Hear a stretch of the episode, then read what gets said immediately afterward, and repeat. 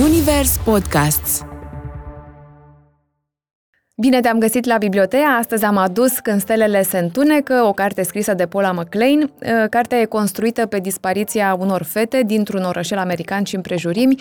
Cazurile prezentate în carte nu sunt inventate, au la bază dispariții reale înregistrate prin anii 90 în Statele Unite. E o carte care te ține în priză, te duce în zona de roman polițist, are și puțin dintr-un thriller, acțiunea se construiește treptat, așa că dacă îți place genul ăsta de desfășurare, asta e cartea pentru tine. BiblioTEA cu Tea Teodorescu, un podcast Zunivers. Eroina principală se numește Ana Hart, este detectiv, are 35 de ani și are în spate o copilărie chinuită. Nici acum, în prezent, lucrurile nu stau deloc bine acasă, pentru că soțul îi cere să ia o pauză, iar ea pleacă de acasă, deși are un bebeluș care are nevoie de ea. Și înțelegi că respectivul cuplu a trecut printr-o tragedie, nu afli decât la final, o tragedie care nu-i apropie, cum se întâmplă în unele cazuri, ci îi rupe pe cei doi soți. Și după ce pleacă Ana de acasă, ajunge în Mendocino, e un orășel undeva în California, e orașul în care Ana a crescut, un loc unde n-a mai călcat de 16 ani, unde a trăit câțiva ani minunați și acum cumva pare că își caută rădăcinile. Ajunge în oraș la fix pentru că există o fată dispărută, se numește Cameron, pe care poliția o caută și evident Ana nu poate sta deoparte. Cu atât mai mult cu cât află că mai sunt fete dispărute în aceeași zonă, în perioade relativ apropiate. Când ajunge în Mendocino, Ana descoperă și prieteni vechi. Will, de exemplu, fiul șerifului, e șerif acum la rândul lui și e băgat până peste cap în povestea fetei dispărute din oraș. Pe amândoi îi leagă ceva de cazul ăsta, pentru că atunci când erau adolescenți și-au pierdut o prietenă în felul ăsta, fata a fost și ea răpită. Și Ana nu e orice fel de detectiv, s-a specializat în cazuri de persoane dispărute și pare să cunoască foarte bine latura întunecată a agresorilor. Asta și datorită experienței de detectiv de până acum, dar și pentru că s-a interesat, a citit mult, e o zonă care o fascinează, pentru că dacă o stăpânește, asta înseamnă că poate da o speranță familiilor care își caută copiii, adolescenții dispăruți. Chiar autoarea spune despre Ana că este obsedată de traumă și vindecare și asta pentru că a avut o copilărie care numai așa nu s-ar putea numi. Cu o mamă dependentă, îi revine ei sarcina de a avea grijă de cei doi frați mai mici. Mi se dăduse voie să fac de mâncare de când aveam vreo 5 sau 6 ani și niciodată nu provocasem nicio pagubă, nici măcar nu mi-arsesem vreun deget.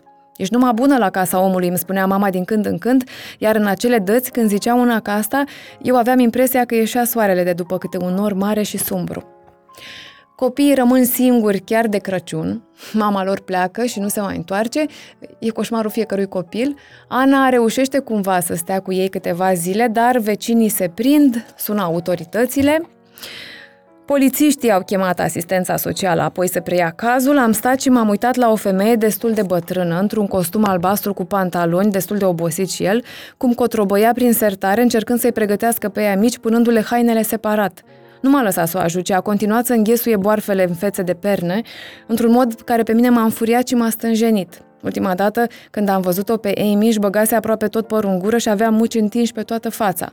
Îi puseseră lui Jason șosetele ei albastre, de parcă nici n-ar fi contat ce purta el.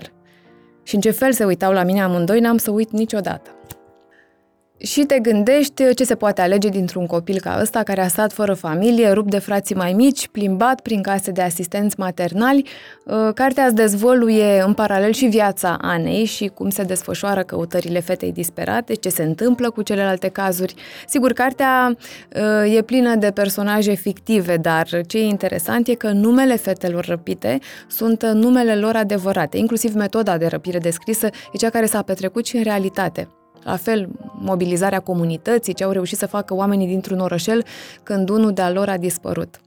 Chiar autoarea spune la finalul cărții, ca să-și explice cumva alegerea asta care poate părea dură: suferința profundă a victimelor și a familiilor lor mi s-a strecurat în vise și pe pagină. Am început să resimt ca pe ceva imperativ să spun poveștile lor cât mai fățiși cu putință și cât mai concret, fiindcă astfel puteam să le onorez viețile și să confer demnitate felului în care dispăruseră și muriseră. A devenit pentru mine un gest sacru să le spun pe nume cu voce tare, ca într-un fel de rugăciune. Și dacă citești cartea, trebuie să fii foarte atent la personajul principal. Ana are foarte mult din autoare, din fricile și traumele ei, dar suferința ne leagă și uneori, spune autoarea, poate fi sursa puterii noastre. Și câinele lăcustă care apare în carte e real, și barul unde Ana și șeriful beau câte un whisky există, și cafeneaua Good Life. Și la finalul cărții găsești o declarație extrem de sinceră, semnată Paula McLain. Atât pentru acum, eu te aștept și data viitoare la BiblioTEA cu o carte nouă. Zunivers Podcasts.